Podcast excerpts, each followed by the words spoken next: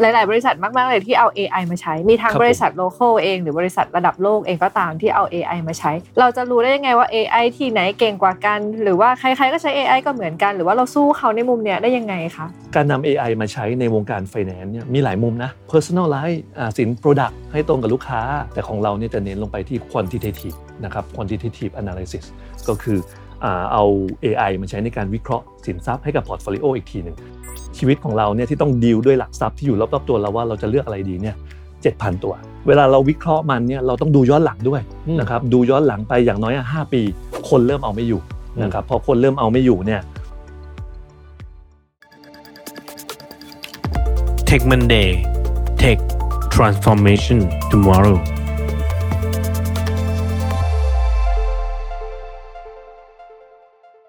สวัสดีค่ะคุณบิ๊กยินดีต้อนรับสู่รายการ Tech Monday ค่ะ ครับผมสวัสดีครับ เดี๋ยวขออนุญาตคุณบิ๊กแนะนำตัวให้ท่านผู้ฟังได้รู้จักหน่อยค่ะ ครับอ่าสวัสดีนะครับผมอ่าบิ๊กนะครับธานินทร์ แซมมณีนะครับเป็นกรรมการอ่าผู้จัดการอ่าบริษัทหลักทรัพย์ที่ปรึกษาการลงทุน Deep Scope นะครับแล้วก็เราก็ทำ solution เกี่ยวกับ AI ในการลงทุนอ่า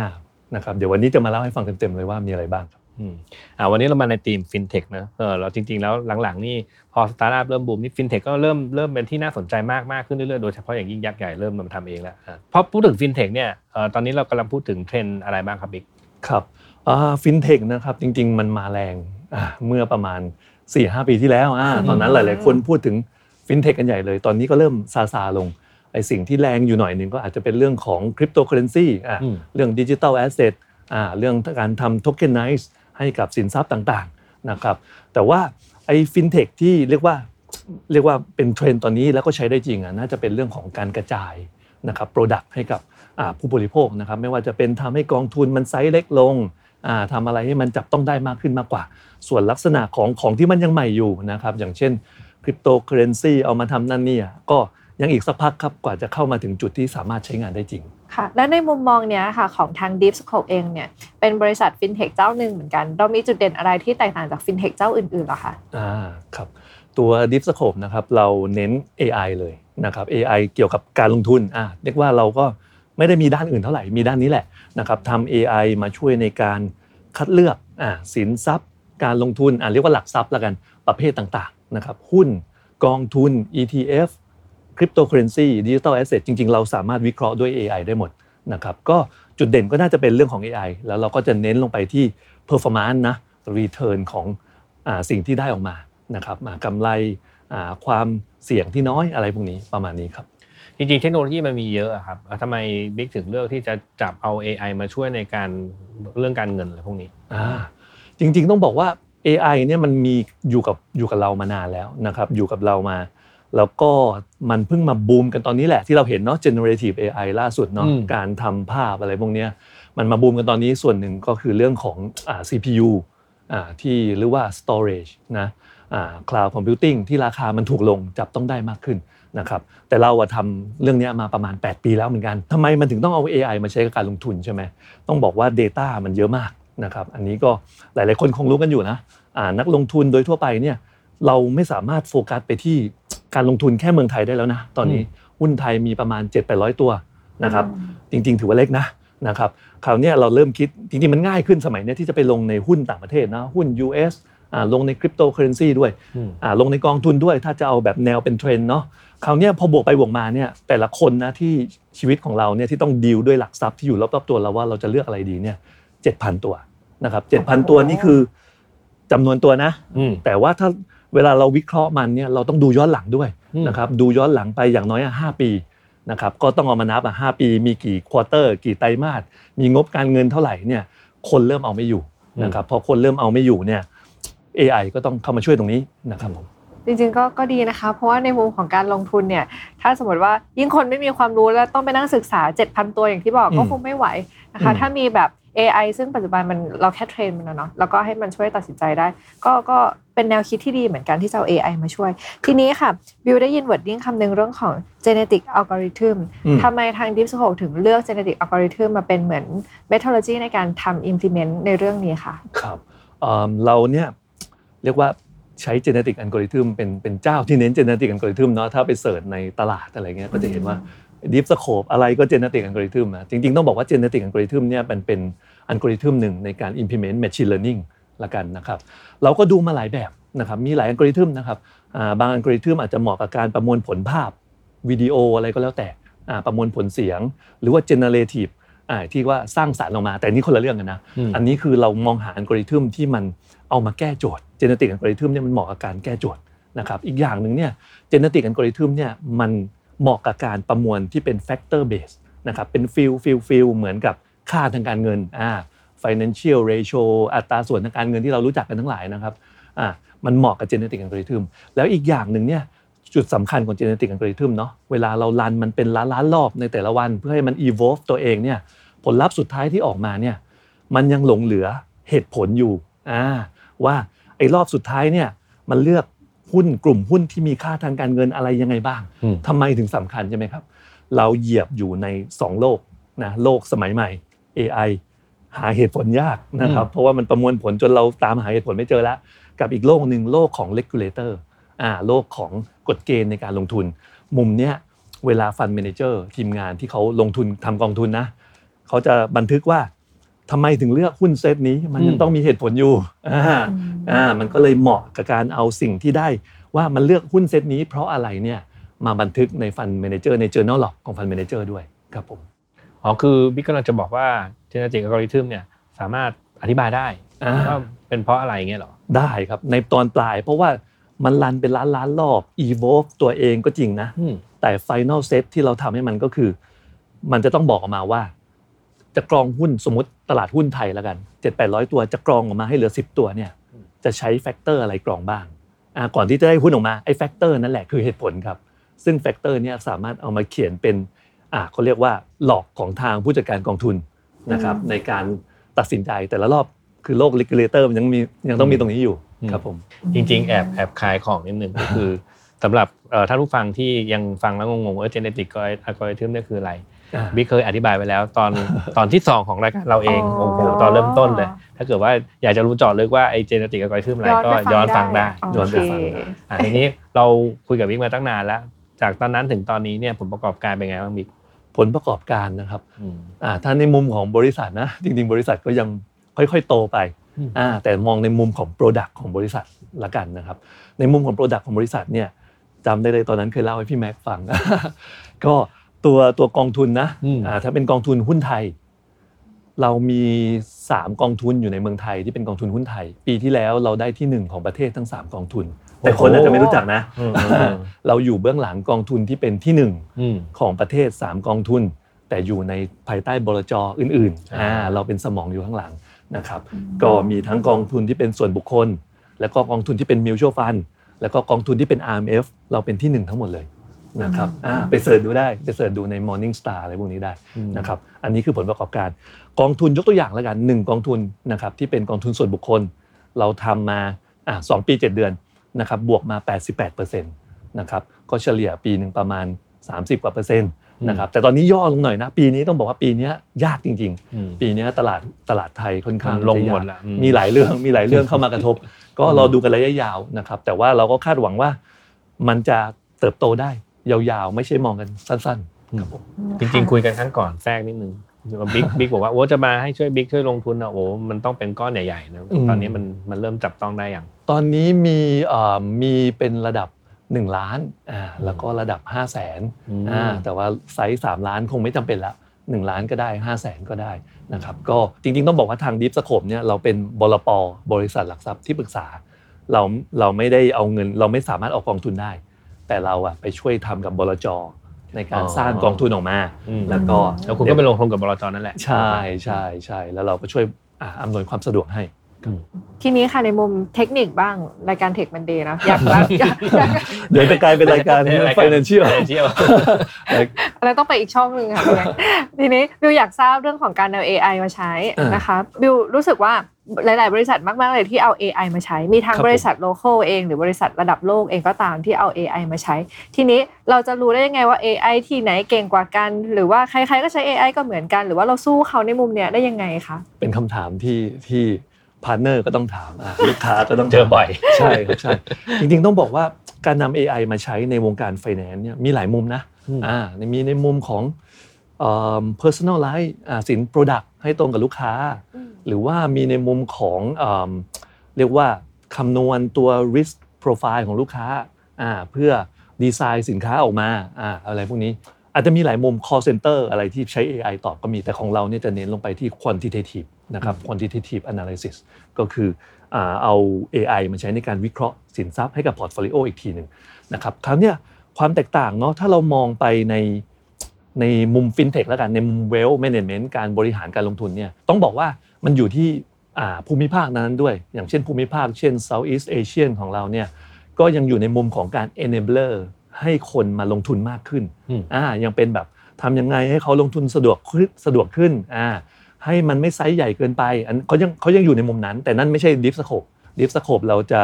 มาอยู่อีกจุดหนึ่งอ่าอาจจะ niche หน่อย แต่ว่าเราเน้นที่ว่าในเมื่อเขาลงทุนกันได้แล้วทำยังไงมันถึงจะทุ่นแรงเขาและได้ performance ที่ดีด้วย อ่าตัวเลขเราจะเน้นที่ตัวเลขล้วนๆคำว่าตัวเลขเนี่ยในในวงการการลงทุนเนาะมันเหมือนมันเหมือนเป็น standard ที่มันวัดกันได้กับทุกเจ้าอยู่แล้วอะ return อ่ารายปีเป็นยังไงอ่า volatility ความผันผวนเป็นยังไงนะครับอ่า max drawdown เวลาจังหวะที่ดวงไม่ดีอะปีที่มันไม่ดีมันลงลึกแค่ไหน อะไรพวกนี้ก็จะเป็นมุมนั้น เราก็จะโฟกัสที่ความต่างของเรานะเราเป็นฟินเทคในแง่วิจัยอืมนะครับเน้นวิจัย เน้นทำอัลกอริทึมให้มันเหนือขึ้นไปอีกนะครับเราก็เลยเน้นอยู่ที่ตัว Return ตัวอืมความเสี่ยงที่น้อย แล้วก็ไม่ใช่แค่นั้นนะบริษัทเราเราออกแบบบริษัทมาให้ตัวรายได้ของเราดีเพนอยู่กับรายได้ของลูกค้าด้วย ถ้าลูกค้าวินลูกค้าได้กำไรที่สูง เราได้สูงด้วยอือฮึลูกค้าปีไหนที่มันปีมีหมีหน่อย เราเรียกว่าปีปีที่ตลาดมันหมีตลาดมันหมี เรามีสิทธิ์ที่จะไม่ค่อยได้อะไรเลยอ๋อคืออ่าคุณจนเราจนอย่างเงี้ยใช่ไหมอ่าใช่ปีปีนั้นเราก็แย่ไปด้วย แต่ว่าเราเราก็มีรายได้ด้านอื่นด้วยแหละที่มันมาเลี้ยงบริษัท แต่ว่าเราวัดกันที่วินวินกันไปเลย เพราะว่าบริษัทหลาย ๆ เจ้าเขาจะไม่ทำแบบนี้กันนะครับ เออจริง ๆ แล้วอะท่านผู้ฟังไม่จำเป็นจะต้องมองในมุมของเทคนิคก็ได้อืมว่าวิธีการใช้จริงๆอะมันใช้อย่างไร แต่ว่าอยากให้มองในมุมของความ stable ว่าเอ๊ะในมุมของการลงทุนมายาวนานเนี่ยไปดูผลประกอบการสิว่าเป็นไง ถ้าผลประกอบการดีแสดงว่า AI มันเก่งใช่จริง ๆ มันวัดกันที่ตรงนั้นแหละไม่ต้องไม่ต้องคุยอะไรกันมากนะแต่ว่าถ้าพูดไปบางทีมันก็จะแบบ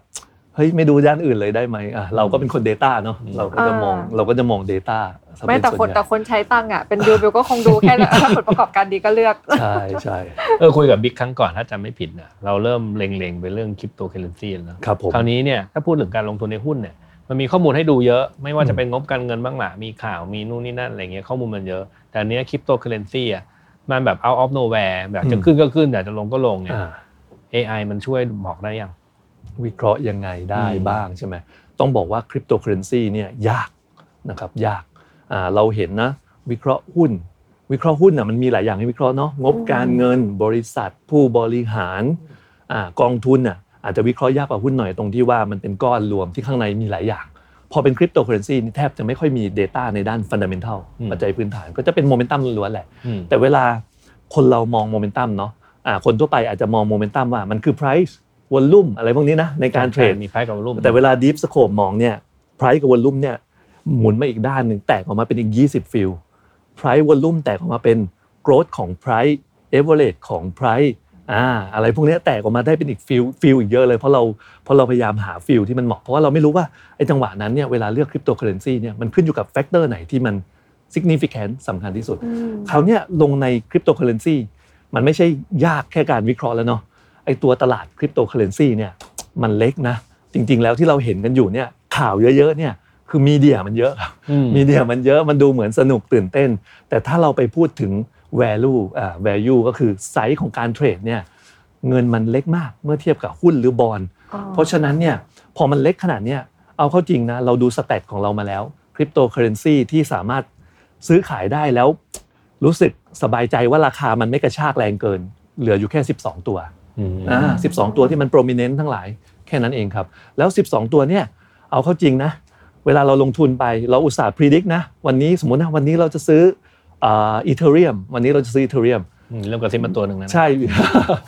มีมีเงินจากไหนก็ไม่รู้ร้อยล้านมาตบให้ราคามันหลุดจากที่เราพิจิกเลยก็ได้อืมใช่เออใช่นี่ไงเพราะว่าอืมตลาดมันเล็กนะครับพอตลาดมันเล็กเนี่ยเงินเล็กๆร้อยล้านก็ถือว่าตลาดของนายทุนอะใช่ร้อยล้านก็ถือว่าใหญ่แล้ว มาตบให้มันเราพิจิกไปก็ไร้ค่าอืมเพราะฉะนั้นมันยาก แต่ว่าไอ้คริปโตเคอเรนซีที่ยากๆเนี่ย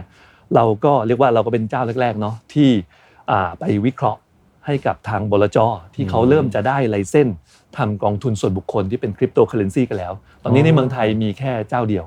แต่ว่าเจ้าอื่นอีก 2 เจ้ารอ activate อยู่อ่าตัวไลเส้นเราสรุปก็คือจริงๆก็คือเริ่มเริ่มเอา AI มาช่วยวิเคราะห์เพื่อซื้อพวกคริปโตอะไรพวกเนี้ยก็คือทำได้แล้วทำได้คมีรับทำได้มีกองทุนแล้วด้วยอ่ามีกองสุทุดนยอดเลยอะครับผมอ่ามีมีกองทุนแต่ว่า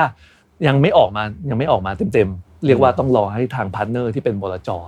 เขาเรียกว่าเขาทำเขาได้ license ให้มันเรียบร้อยก่อนเรียกว่าแต่เราถ้าทำ research ไว้แล้ว กองทุนก็ทั่วไปคือถ้าเราไม่มีเวลามานั่งติดตามไปพวกนี้แบบมานั่งดูว่าเอ้ยมันขึ้นต้องรีบทำอะไรบางอย่าง ก็ให้กองทุนผู้จัดการ fund ไปทำอะไรบางอย่างให้เราใช่แต่ก็แล้วแต่ว่าเขาจะติดตามทันแทนเราหรือเปล่า ใช่ครับก็ให้ AI ติดตามให้ไง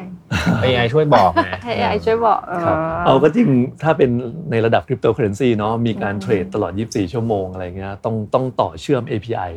เพื่อเพื่อยิงออเดอร์ ถ้าทำด้วยมือคนอาจจะเกรงต้องบอกว่าคนส่งคำสั่งอาจจะจะเกรงอืมทำทำไม่ทันครับผมอืมโอเคค่ะ ถ้าสมมติว่าสรุปการนำ AI มาใช้ในการเอ่อบริหารการลงทุนเนาะถ้าสมมติคนอยากจะเริ่ม เริ่มเริ่มลงทุนละกันอ่าจะเริ่มยังไงอืมแล้วแล้วมันมีความน่าเชื่อถือมีความเสี่ยงมีอะไรยังไงบ้าง summary ให้ฟังหน่อยค่ะอ่าได้นะครับ จริงๆต้องบอกว่าตัว AI เนี่ยในเรื่องของการลงทุนนะ มันไม่ได้มาแทนมนุษย์สร้อยเปอร์เซ็นต์หรอก นะครับถ้าพูดถึงเรื่อง regulation นะไอ้เรื่องของกฎเกณฑ์อะไรพวกเนี้ยก็ยังต้องมีฟัน d ม a นเจอร์ที่มีไลเซนถูกต้องมาช่วย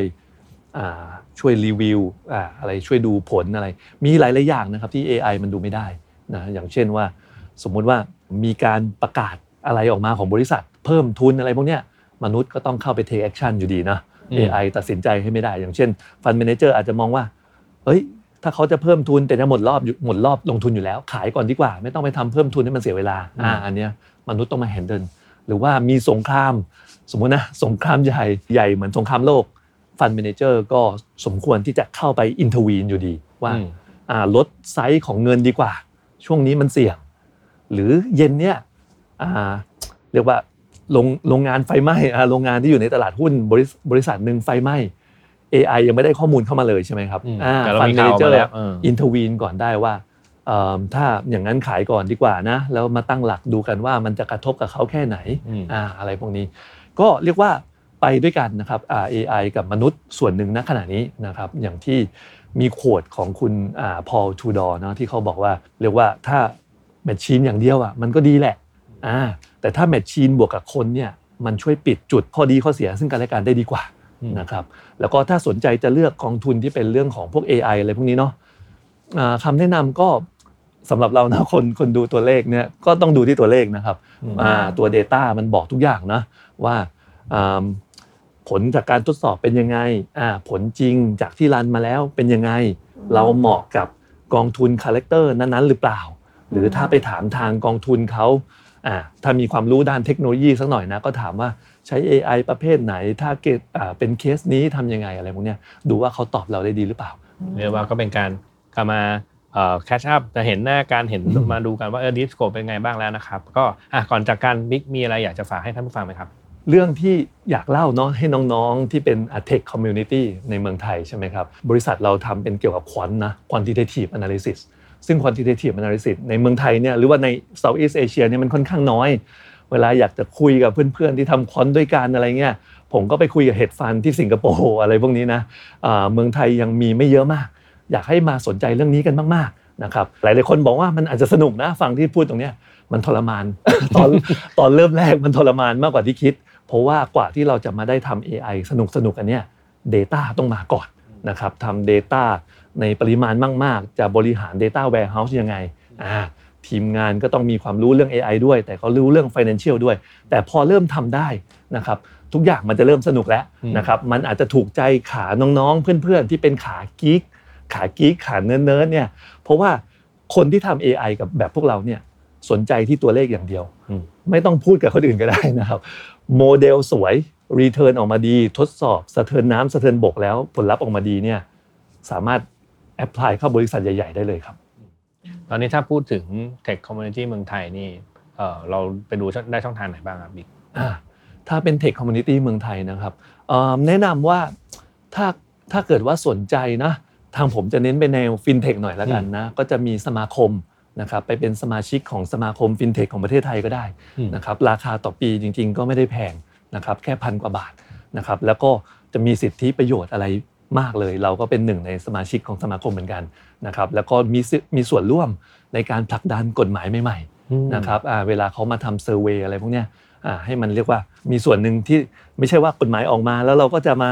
เอออันนี้มันไม่โดนมันไม่เรียกว่ากฎหมายอะไรออกมาไม่เข้าทางเอกชนเลย เราก็ไปมีส่วนร่วมซะ เราจะได้ช่วยตรงนั้นด้วยนะครับอืมค่ะก็จริงๆ ถือได้ว่าวันนี้นะคะ เราก็ได้ความรู้ในมุมของฟินเทคแล้วก็ยังมีความรู้ด้านเทคนิคที่เกี่ยวกับ AI ด้วย ก็หวังว่าสำหรับใครก็ตามที่สนใจที่จะนำ AI มาช่วยในการลงทุนเนี่ยลองมาฟัง concept ของทาง Deep Scope ดูก่อนว่า เราเอา AI มาช่วยในมุมมองเนี่ยได้อย่างไรบ้าง ยังไงวันนี้ขอบคุณคุณบิ๊กมากนะคะ ที่ให้ความรู้ความรู้พวกเราขอบคุณค่ะขอบคุณครับและขอบคุณทุกท่านที่ติดตามค่ะจนกว่าจะพบกันใหม่สวัสดีค่ะนะครับ Tech Monday. Tech Transformation Tomorrow